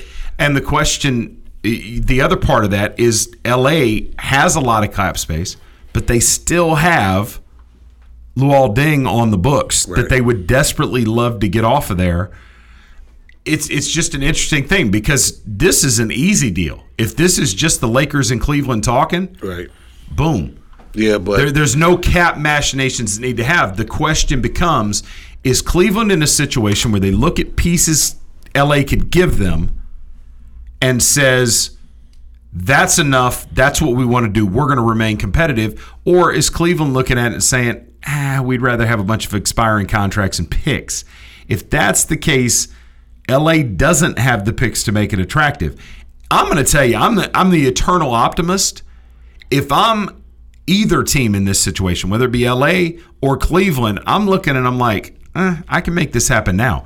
If you take Cleveland, the way they are situated today, and you subtract LeBron James from that team, and you insert a legitimate NBA player, not necessarily a superstar, but if you were to take a Brandon Ingram and put it in place of LeBron James, Cleveland, and don't laugh when I say this, Cleveland's probably the fifth best team in the East. Hey, what about? I mean, listen to this craziness. You draft Porter at eight, who may be there, and then That's part you of my sign- equation when I say Cleveland. You if go and take- sign Isaiah Thomas. Why not? Thomas might be the guy. And you, if I'm and Cleveland, you can get him on the cheap. You because can. right now He's going to nobody have to knows sign. his- He's going to have to sign Yeah. a prove it deal with somebody. Right. But if I'm Cleveland and I've got it, first of all, I'm doing whatever I need to do to get Rodney Hood back in the fold, unless he's a legit head case, which I don't think is the case. But, you- but you're looking at Hood, Nance, Clarkson. That's not a bad young core of players. Hill. You're talking about the eighth pick. Yeah, Hill. Hill is a throw-in. Hill's on a big contract. He's got another year left on that. You're talking about 12 million bucks a year. I think that Hill's making. They would love to include Hill in a deal. Well, I'll finish that thought on the other side. You listen to from the cheap seats in Sanford, North Carolina. Thanks for hanging out with us. You're listening to From the Cheap Seats from Sanford, North Carolina. I was stolen from my parents. I was imprisoned in a cramped cage and was touched and photographed completely against my will, solely for somebody's profit. Then I started to grow bigger, and they locked me away for life. If you knew that was the life of a tiger cub, would you still pay to pet her? Learn how they're exploited through petting and photo ops at cubabuse.com. Hey Clarice, can we please put on the new Justin Bieber album? Hold on. Dad will be mad if we don't listen to From the Cheap Seats. Welcome back to From the Cheap Seats. All right, welcome back from the cheap seats, and we're talking about the Cleveland Cavaliers and and where they're at now versus where they might go. But here's my thing, Trent: is you've got a nice backcourt. I put whether whether you keep George Hill there holding it down for another year, or whether you let Clarkson run the point. You got Hood, who is a proven scorer in this league at this young age. Mm-hmm. You've got Larry Nance, who is a very athletic four. If you add a wing scorer and you just hit it on the head, if at eight, they take a guy like Michael Porter Jr. or Kevin Knox, and those guys pan out to be a 17, 18 point a night game or a point per game guy in the short term, now all of a sudden you got a nice little squad. Now, here's what I'll really throw out at you is I want you to take that thought process with that team. In that situation, you got a nice little backcourt. You've got depth in that backcourt because you got Hill, Clarkson, Hood, three guys playing two positions.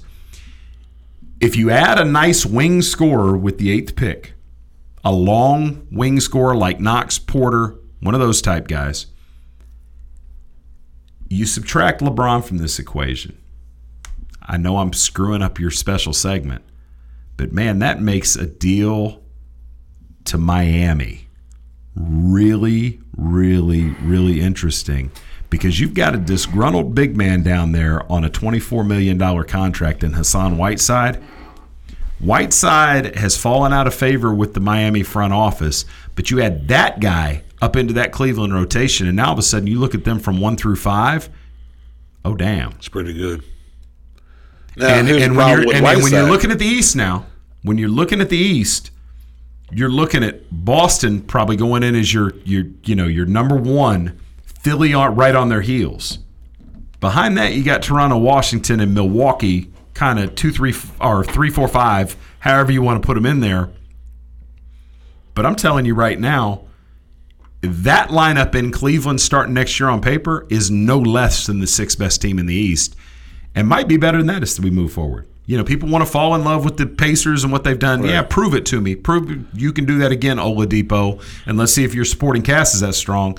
Toronto, who knows how this Nick Nurse thing is going to work out, and Washington, Jesus. Washington is proof positive that video game front offices where you just build as much offense as you possibly can doesn't work. And I was thinking about this the other day. People were talking about how great Golden State is. Golden State is not great because of all of, all of its offensive options. It's great because it has guys that play offense but also can D you up. You look at what Durant did on defense this past year. Klay Thompson is a stopper. Draymond Green is a nightmare on defense. That's what separates them from everybody else because they do that and still have one, two, three, four options on offense that'll kill you. DC, the Washington Wizards, They need to blow it up. It may be time to blow it up. They've got to make some drastic changes. They really need to make a splash. Is not the right word, but they've got to they got to make a major move because they've been trying to win it two straight years with the same roster, and they've gotten nowhere. So Nowhere. they've got to give up a piece to get a piece that fits a little better, maybe two. Maybe Well, uh, and you can maybe see- John Wall going over to the Cavs. It, it, it's a possibility, and I'm going to tell you that Wall's not doing that team any favors because he he's got this uh, passive aggressive thing. You know, he's put Gortat on blast many times out there on social media. Gortat is, if I'm a guy like John Wall with his skill set and his ability, Gortat is exactly what I want. Oh, yeah. he's a big man that doesn't need the ball in his hands. He'll You know, you roll. Wall keeps saying we need more athleticism in the post. Really? Because if you get an athletic kid in the post, guess what he's going to want? The, basketball. There's only one that goes around. When you look at the one, two, three in terms of scoring options, I'll put Washington up against just about anybody. With Wall, Beal, and Porter, those guys can shoot the ball, they can penetrate, they can do a lot of things, but they don't play defense. They're not great distributors of the ball. And that relationship amongst those the three of them seems to be toxic. Right. So maybe Washington's a player. I don't know. I But doubt it. Back to my original statement. If you take, and I'm going to do a sign and trade. If if if LeBron comes in and says, you know what, Miami, that was a great time down there. That's where I want to go. Miami desperately wants out of that Whiteside deal. Now you wanted to make a point about Hassan Whiteside. Please do. Well, he's a head case. Oh yeah. So, uh, if you were a GM or a coach, would you want to bring that to your fold? A guy, especially if you're not a, if you're a San Antonio, maybe you can handle it because your organization and your and your uh, members are strong enough to help him get on the right track. But if he goes to Washington or someplace where he's, they can't rein him in, he's of no value to Dude, watch, watching the video of what poor Ty Lue has to deal with, I'm sure getting rid of Princess James Oh, and bringing in Whiteside would be like, Hallelujah. Here's the thing, and, and, and Brickey, you've been around these guys, and instead of just me making wild speculation, you, you can you can actually put meat on the bone here. But Whiteside seems to me to be a prime case of a guy who came out of college with no real expectations, blew up in the NBA a little bit, enough to get one of these huge deals, and then didn't know how to act from that point on. I mean, if I missed anywhere Well, there. I think what guys fail to realize is you got to learn how to be a professional, and and everything that comes along with that. And a lot of guys fail because they don't understand the amount of work it takes to to keep your game at a high level. Saying no off the court to certain things and certain people, so that your production increases consistently, and you, and they consider you a good player. Uh, Pat Riley criticized him about being in shape during the playoffs. How is that possible? You played 80 plus games, and he said you're out of shape. but that's probably a lot of nightlife factored in into that. So Well, I blame Pat Riley on that because he was the one that boosted him up so much and kind of I think he got that big deal more on he had that one little spurt and he got it more on what they what Pat Riley thought was coming. Correct. Not knowing what happened now. Be careful with that though, because Riley has always been the consummate cheerleader. You know, you've he- there's been some friction with a couple of guys, but usually Riley's the guy. He's he's all sunshine and rainbows. Right. And and Whiteside to watch him, the defensive presence that he became, Yeah. sort of out of nowhere. it was really promising. And you talk about a guy that had, you know, what seemed to be developing offensive skills. And now it's a question of conditioning, it's a question of attitude. It was interesting to me last year when Gordon Hayward was a free agent that Hassan Whiteside seemed to have become the team leader and was the guy that was actively recruiting Gordon Hayward. He was there for the interviews with Hayward. He was out on social media, and I thought this kid has turned the tor- turned Right. the corner, and he is going to be a legit star in the NBA. Now, here's my thing: is that this bad attitude type thing?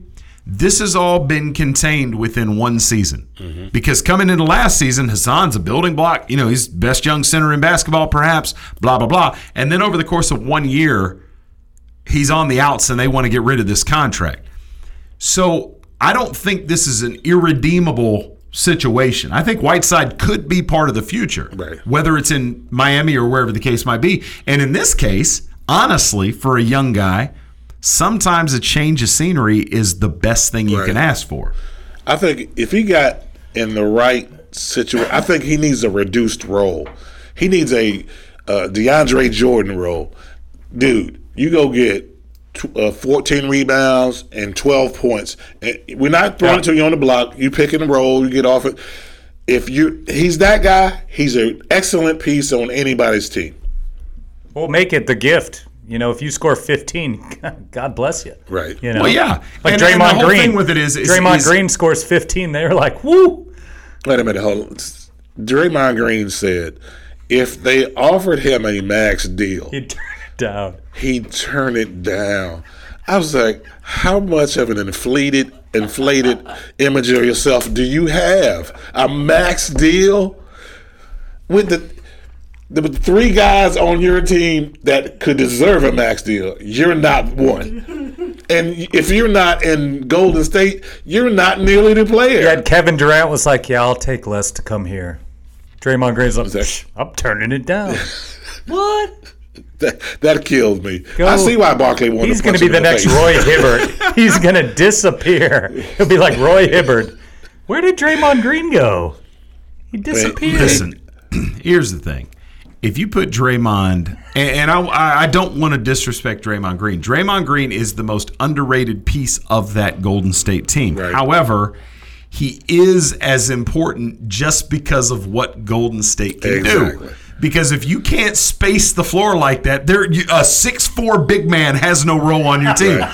But when you can space the floor and you have a guy that's six four that can come in there and harass seven footers and compete for rebounds and play defense, and oh by the way, go hit a three every once in a while, it's invaluable. You know what? He's He- in the perfect It's like situation. kicking you in the nuts. But if if you think he's in the if you don't think he's in the perfect situation, go ask Ben Wallace. Yep. What Ben Wallace, people forget how good those Pistons teams were. Back to back NBA champs, if I'm not mistaken. And Ben Wallace sowing his wild oats. You know, I'm going to go get my deal. Where did he even go after that? I don't even remember. He disappeared. And Ben Wallace So- had been the Draymond Green yeah. Exactly. of that team. Dray, the difference between Draymond and Dennis Rodman is Di- Draymond can make a three every now and then. That's the only difference. The the real difference between Draymond Green and Dennis Rodman is that Dennis Rodman was a legit crazy tough guy. Yeah, yeah. Draymond Green is a made up tough yeah, guy. he's fake tough. Because you didn't Dennis Rodman Rodman. walked through this door right now, He might be Mr. Rodman, how you doing? Hey, can I get you a drink? Draymond Green, Get out of here. Come on, dude. That's just that's the for real, Rodman's for real. going to North Korea a couple Yeah, times. we That's should send uh, Speaking Draymond to North Korea. I, I mean, I was just thinking about it in my head. I don't even remember Dennis Rodman other than his time with the Bulls and the Pistons. Surely he had to have done something other than that. I don't know. We'll see you on the other side. Finish up with this last half hour. You're listening from the cheap seats. You're listening to Krista Lambert and Brandon Atkins on From the Cheap Seats, a production of Cheap Seats Radio.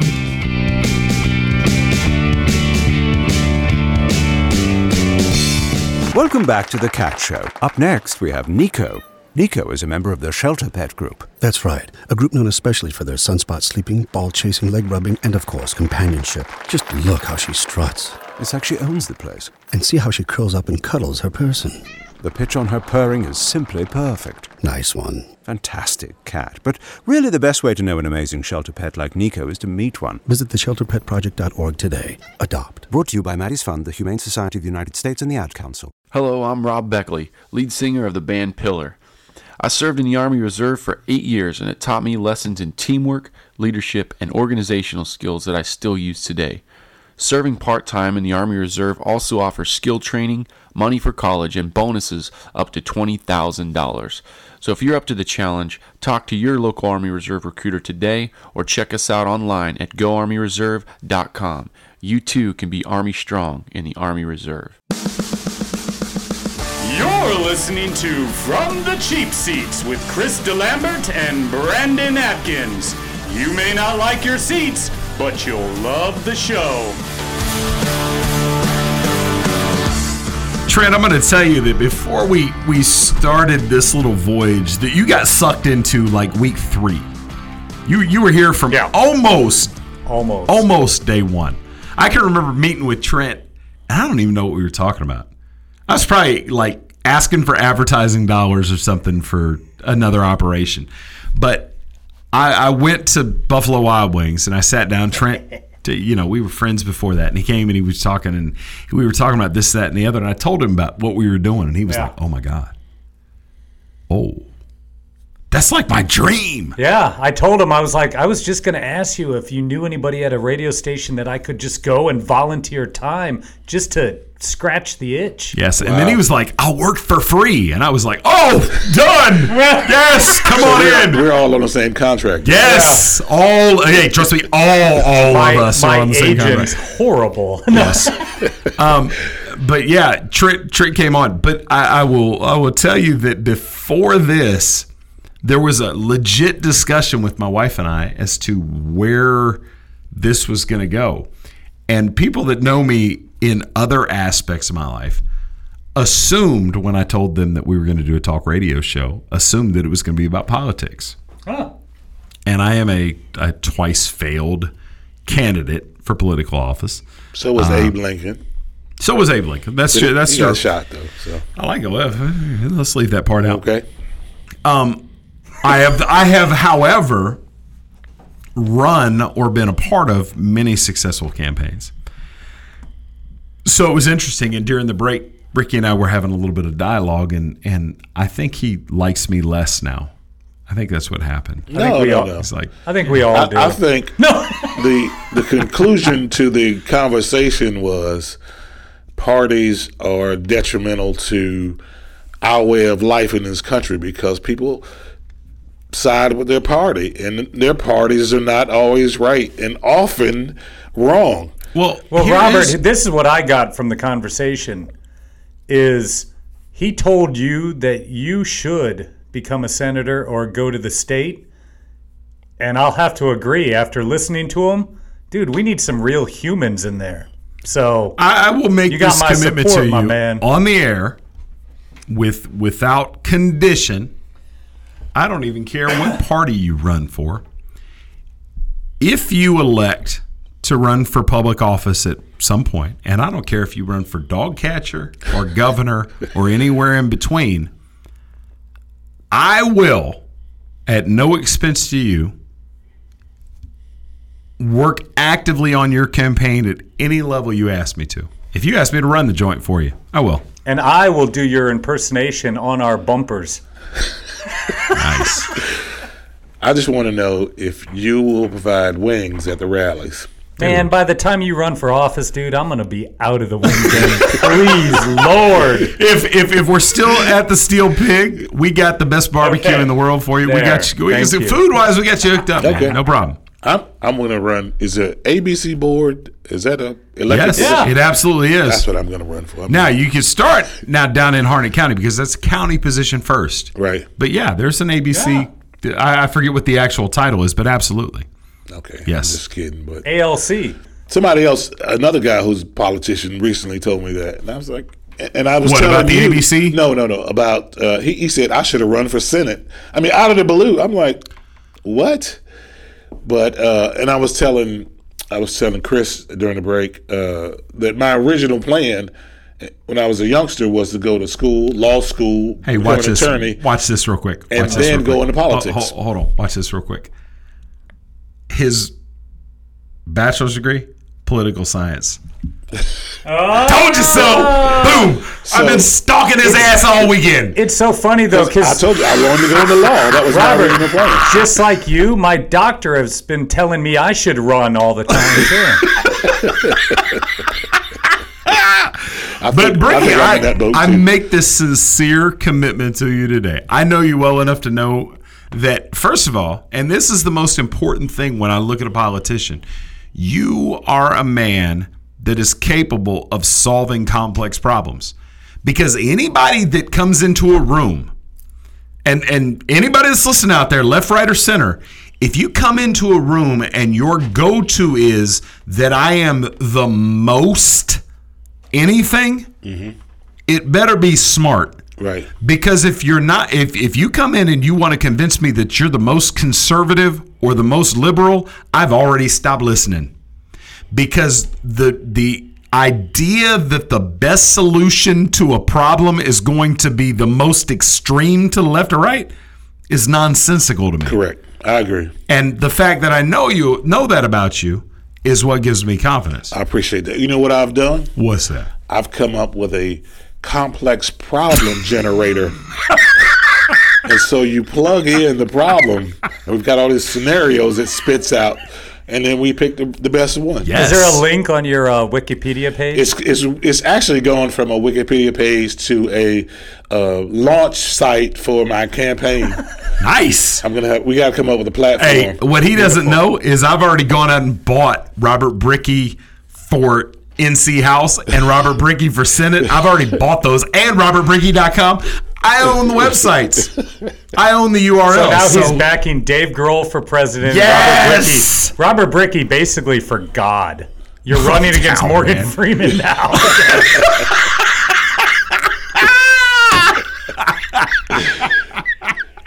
You know, You didn't think that was funny as we did. No, that's because it. that's how black people think about about Morgan Freeman. He's like, hey, all of that shit was cool until you until you drop Morgan Freeman. That's out of bounds, dog. Oh, I'm sorry. we know we Morgan we know Morgan has some flaws. No, he doesn't. But we Just like there's no He's golf without greatest- Tiger. We just need him to narrate the commercials. Do the voiceover for the commercials. Ours. I, you Can know do what? The bumpers for I could, you know what? For your campaign, I could probably make that happen. That's I, right, you're a from couple- Mississippi.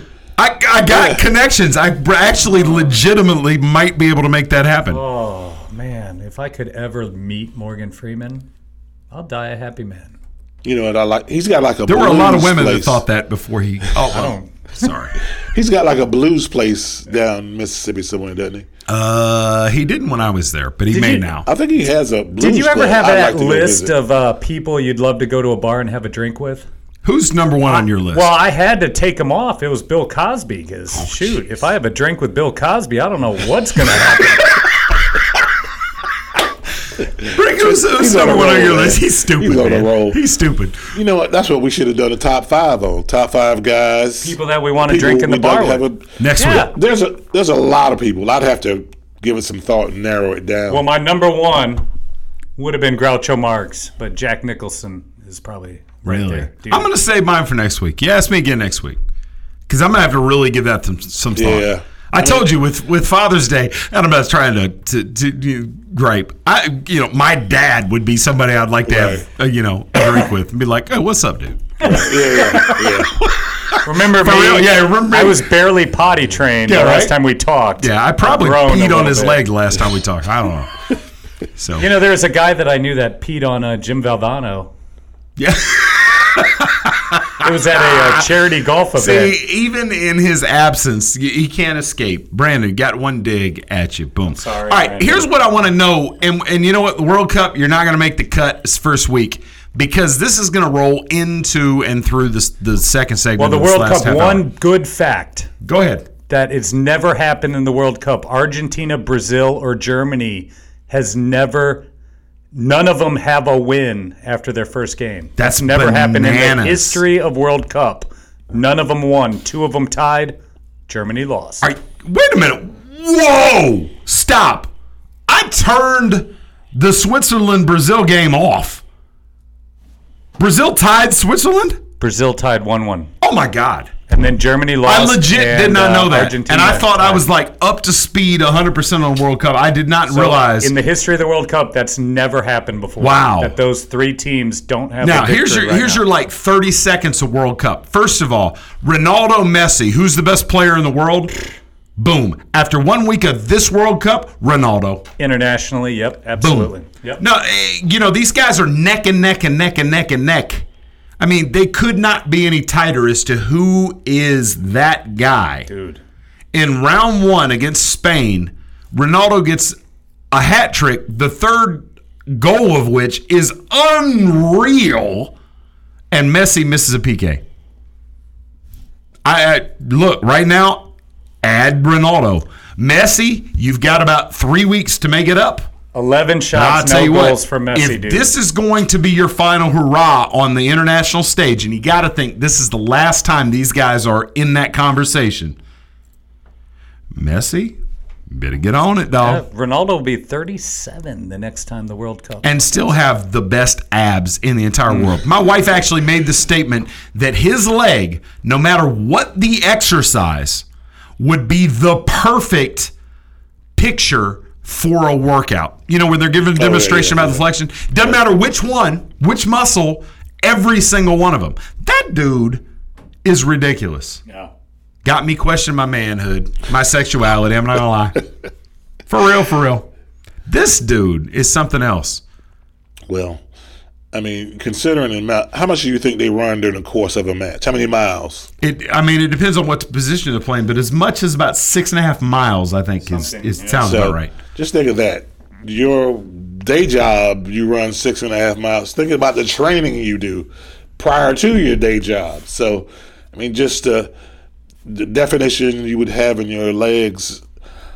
I mean, I'm sure he gets in the gym. I'm sure he hits it pretty My pretty- pretty theory hard in the behind his hat well. trick, though, two days before that match, Spain goes, "Hey, we're gonna put you on probation for two years to go to prison, and you owe us eighteen million dollars because of your taxes you didn't pay." So Ronaldo was like, "Oh yeah, here's your taxes." Boom, You boom, know what boom. he needed in his life, though, right? He needs Robert Brickey. He needed a financial advisor. That's right. To, right. to get him You straight. would have paid. You would have helped him say, "Dude, you need to pay your taxes." Well, that's not my role, but in the context of developing a plan, that's certainly comes Well, up. if I turned if over you had my an account as doc- big as Cristiano Ronaldo's personal finances, Oh, yeah, I think you'd be willing to take on whatever role. Yeah, well, I- I'd bring in a professional. You carrying a bucket around, whatever. right, you But you could Whatever. still be like, dude, it's April 15th, pay your taxes. Right. Or whatever day it is Uh, in but Spain. Listen here, though. Well, okay, folks. somebody's got to manage his money. So somebody's seeing his statements, his Dude, it's his dad. his- they both got nailed because it's his dad that was managing his Oh, money. that's what killed him. Well, it doesn't Yeah. help If- too, if- though, that Spain and Portugal are like mortal enemies. They're like rivals in everything. So the fact that he's a Portuguese guy making all that cheese in Spain, you know, there's some animosity. Right. There's some animosity, but when you got that much money, it's interesting because people like, why didn't you pay your taxes? Do you, do, do you know how many levels removed he is from the think you guy that's actually making the checks out and doing the computations on that? He needs to. uh, The, the correct statement is hire somebody better Right.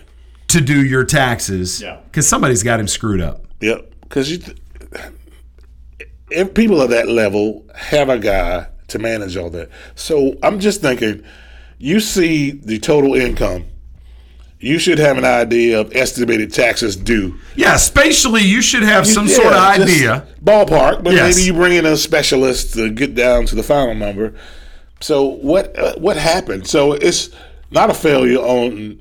Well, maybe it is ultimately because he's got to bring in the right people to manage his affairs. But you got to have a guy that Well, says, "Hey, you owe thirty-seven bucks." Here, here's the thing, and and and don't take this the wrong way, because I love everybody, white, black, or otherwise. Right. But when it happens in the NFL or the NBA, everybody's like, well, they shouldn't hire their boys. Am I right? Oh, yeah, yeah. All right. We'll finish that on, the- on the uh, other You're side. listening to From the Cheap Seats from Sanford, North Carolina. Everyone deserves a decent place to live. Everyone. todos. Decent shelter is something we all need to thrive. Through shelter, we empower. Visit habitat.org to donate today. My name is Forrest, Forrest Gump. My mom always told me you don't have to sit down close to see the action. Sometimes it's better from the cheap seats. And that's all I gotta say about that. Welcome back to From the Cheap Seats.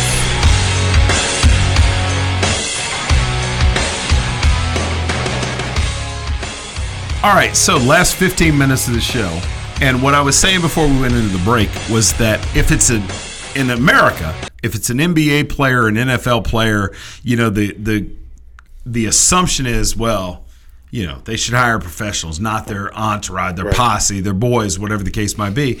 And when it's a white European player, we give him a pass. Mm-hmm. But the cat that's been running this dude's finances is his dad.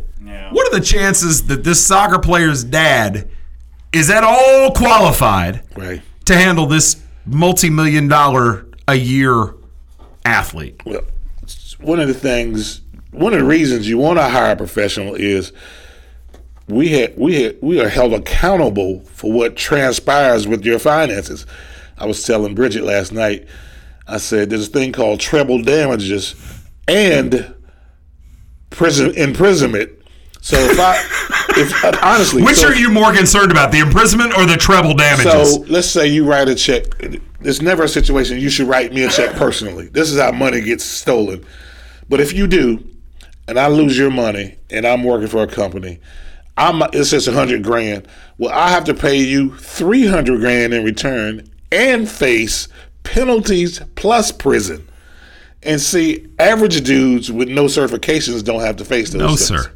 No, sir. What you face as a financial, as a licensed financial advisor, is a fiduciary obligation that rolls with that and has penalties involved. Fiduciary? Yes, that's the, Fiduciary. that's Wow. exactly. Did I get my Golly. vernacular correct? That's unbelievable. The words I learn on this show. That's right. Yes, a fiduciary obligation.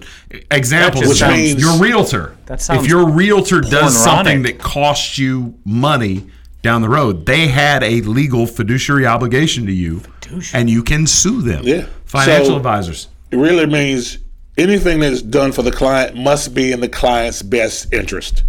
So if I break that trust, then I am held accountable legally and financially. And so fiduciary- so if you have fun and become a douche, then I'm getting you. Yeah, no. You went too no, far. There's no N in there to start with. But here's the thing is that when you're dealing with licensed professionals, it's pretty easy to identify what he could have done that would have been in my best interest and what Right. would have not. Right. When you're dealing with some guy or your dad or whatever, that's a completely different Well, animal. his dad was facing prison too, so I don't know. Maybe he's licensed. I don't know the laws in Spain. I don't know the tax code. Any of that. Hey, stuff. anybody that doesn't like paying taxes in America, don't move to Europe. Yeah. Because they don't play. They're going to jail over here for not paying taxes. So Yeah. you would think at a bare minimum, our, our minimum obligations, you got paid, you got to pay taxes. That's that's not even. So did he get a pass because it's Ronaldo? He didn't go to prison. Prison. Uh, who knows? Who, if that was who- me, who knows? And I was making eighty-six million dollars a year, and I didn't pay my taxes. Would they be like, "Eh, give us eighteen million there's and probably we'll some ways put you on around it probation." Here's the without thing: going to anybody prison. that's making that level of money, I mean, let's look at America. Let's be completely honest. If I'm making $86 million a year and I got a tax issue at the end of the year, I'm going to get a whole lot different treatment than if I'm the guy making $55,000 a year and I don't pay, you know, my tax bill of, you know, let's say I have a $1,400 tax bill at the end of the year. I'm not even going to get a phone call. I'm going to get a letter that says, hey, big guy, you going to pay this with interest. Yeah, 86 1% million. a month. You're going to get a visit. Boom, boom, boom. Yeah, 86 million. You got a special representative dedicated to your Lambert. case. If you're Wesley Snipes, you got a whole team That's right. of investigators Well, dedicated went- to you. he went to prison. He went Yeah. to prison because he's just hard headed and he's like, I ain't paying taxes because it's unconstitutional. Okay. And his ass is in jail. What Wesley Snipes joint has come out lately? You know, he's one of those ultra, you know, income tax is, is unconstitutional. I'm not paying. Oh, cool.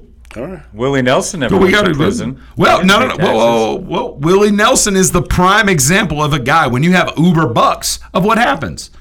The IRS comes out and's like, Willie, hey. And, and, And, Willie's got a like, legal all right, team. well, here's what I'm gonna do. I'm gonna I'm gonna put out an album, and I'm gonna call it the IRS tapes, and you guys can get all the money from that, and I'm gonna be off the hook. And the IRS is like, all right. Hey, listen. And a couple million people go buy the album, and Willie Nelson's off the hook. There's some ways to massage it when you're at a high enough level and you're willing to work with them. That's all you have to be, is willing to work. Now, if you're Wesley Snipes and say no, You going to jail? You're going to jail. The But dude if- from from Survivor, the original winner. Yeah, Remember the yeah, fat yeah. dude, Didn't pay- the fat didn't pay gay guy? taxes, yeah. Boom, in jail. Jail, prison. Well, he did win Survivor. Pete Rose, on the other hand, everybody survive. knows about Pete Rose's issues with Major Yeah. League Baseball. They forget that dude got popped by the IRS for not claiming all that autograph Yeah. income. Pete Rose ain't go to jail. I don't think. No, Not I'm telling. If you're just willing to work, if you're defiant, not good. But they will work with you and they'll help you massage. They'll work with you because there's a lot of cases that people that don't pay taxes that never end up in jail. That might be a fine and a fee, but They'll just I would- garnish your wages. yeah. But I'd rather do that than Yeah, uh, than go to jail. next roommate with Bubba, Nah. who's uh, angry about a lot of things. Or the guy from Survivor. Got daddy issues. All right, guys, here's what I want to do in the last 10 minutes or so. I want you to tell me a couple of things that you know about the 2018 NBA draft. We got just a couple days left for the NBA draft. Tell me a couple things that you know. First of all, I think this would be a really good draft. I think in three to five years, when they evaluate the draft, some of the members of this class will be stars to superstars in three to five years. I agree with that 100%. Trent, you got anything? I think Or that don't you? this is going to be this draft is proven to be the comeback of the big man Right. because there's Ayton. so um, much big man talent that, like you said, these stars three to five years from Yeah. now. They'll have an impact on the league. Yep. All right, I'm going to tell you first of all what I what I know. First of all, DeAndre Ayton is the only quote unquote big man that's going to have an impact out of this class. You don't think Bamba? No. Why I not? don't think Bamba. I don't think Robert Williams um, or any of the other guys are. Wendell Carter Jr.? Wendell Carter's not a big man. When I'm talking about big man, I'm talking about guys that are at least 6'10. Wendell Carter at 6'8 is going to play the wing, the four at best in the NBA, and he is four. not a He's a big. three. Yeah. And that is why his game is not going to translate. And I wish Brandon was here to talk about this. I'm sure we'll hit this next week. I don't think Wendell Carter's game translates because I don't think he's quick enough and deft enough on the ball to really have an impact, and I don't think he's big enough to have a, a, a post presence. So the big men that I'm looking at in this draft, the big three, would be Ayton, Bamba, Williams. Williams and Bamba, I think, will be defensive presences, but how many defensive presences in the post are game changers in the NBA today? Name me one. Uh, Jordan, DeAndre Jordan. That's one. Cousins. And did the, Clip, did, did the Clippers make the playoffs this year? I mean, you talk about a one, one defensive guy that rebounds. Roy def- Hibbert. Boogie, exactly. Boogie. Boogie, are you are you kidding me? Yes. Yeah, there's there's Boogie. one guy. No, Boogie. Uh, okay, Boogie uh, strokes the three at about thirty-eight percent. I don't know what you're talking about. Whiteside. Whiteside, that's the guy we were having the conversation about. Bamba, I think, is going to be a that better here's, shooter. Here's what I'll tell you: is that I think your upside for Bamba and for Williams is Hassan Whiteside. Right. And that's a guy that has length, has defensive pros- presence, can get you rebounds, and maybe develop some offensive game. Right. I think you'll be surprised on Bamba's shooting There's a lot of videos coming out on his his stroke. He's a natural three point shooter now. Okay. Watch. I'm gonna tell you what. If Bamba can stroke the three and Dude. comes in with a seven ten wingspan, he's an all star next next see, year. Well, I just don't believe year, it. but in Here's two the years. problem. It's like um, Embiid. Embiid wants to be on the perimeter. And if- Dude, take it to the block. And, and that's the thing with Embiid is is I can find a highlight video of Embiid where I'm like, oh snap, oh he shoots the three. Right. If that's your offense, go ahead, go there right on, Yeah. right on ahead. First of all, I take his ass out of the post. Exactly. Second, I'm gonna put him up there and he's hoisting up threes at 30, 31 percent. Cool, no not problem. beat us. If that's what Bamba's game is, we'll we'll see. Bamba's stroke, whether or not he's enough to change spacing, I, I don't know. What I want to see is Bamba in the post, and I know offensively he's not effective enough to be a force right now. So Bamba may be a guy, but I'm going to stand by my by my analysis that four or five years down the road, Ayton is the only guy that's force. And Ayton, the only reason I see him as a force is because he's so doggone athletic. Well, so one thing I know that he can I play defense from day one, but he can also. You want to give him a step, he'll get right on by you. I think it's going to be two years in a row we sit here and say that the Duke player Yes. should have been number one pick. And I know you agree with that. Nichols Bagley and Robert, I know you're loving that. should be the number one. Anybody sitting out there that is a fan of any team in this draft, if you don't take Bagley one, you have failed. We told you this about Tatum last year. You didn't listen. And if you did, I'm telling you, Bagley is the man I'm going to disagree with you. Go ahead. The I- Duke alum I think Ayton throwing is the guy. shade. You think Ayton is. And I'll tell you why. Go ahead. The game has changed so much, so it's per, so much it's so it's so perimeter oriented now. You can revolutionize revolutionize the game going back the other way. Wow! So if you had legitimate post presence, which Embiid could be, if he decided to just stick He to the box. do it. He's he's he's got He the taste of that, of yeah. that nectar. But okay, just think how effective offenses can be if I throw the ball to the post and I got to demand a double team every time. Mm-hmm. Just think how that changes, and you can get a guy to pass out of the double team. He would revolutionize the game, like back to the old days. What? He take it. What? Be, we get in a time machine. You said, oh, I, I want to make sure I'm 100% clear. You said DeAndre Ayton will revolutionize NBA basketball. Back to the way it should be Step played. back to the way it should be. I like it. I mean, because I'm now. I don't know if he's that guy on the block yet to score, but if he gets to the point he could demand a double team. It's the birth of the big man starting it's the this rebirth year. of the The, big man. rebirth of the big, man. Ricky, you called it. I disagree with you 100%. I think we're too far gone. Nope. Although I do like, and I don't understand why teams like New Orleans don't dump that ball down to the post Boogie, every time or, down the or. Davis every time. Yes. And play inside. I watched uh, Houston when they had the Twin Towers on the throwback game a few weeks ago. Every play down the ball, it was not even a thought of taking a shot. You threw it in the Ralph Sampson or Elijah. Not even a thought of running your offense without touching the post. Wow. The other thing I know, don't believe the hype. Trae Young not going top 10. I know it for certain. He's Write it down. He's Love you guys. You've been listening to From the Cheap Seats. We'll see you next week. listening to Krista Lambert and Brandon Atkins on From the Cheap Seats, a production of Cheap Seats Radio.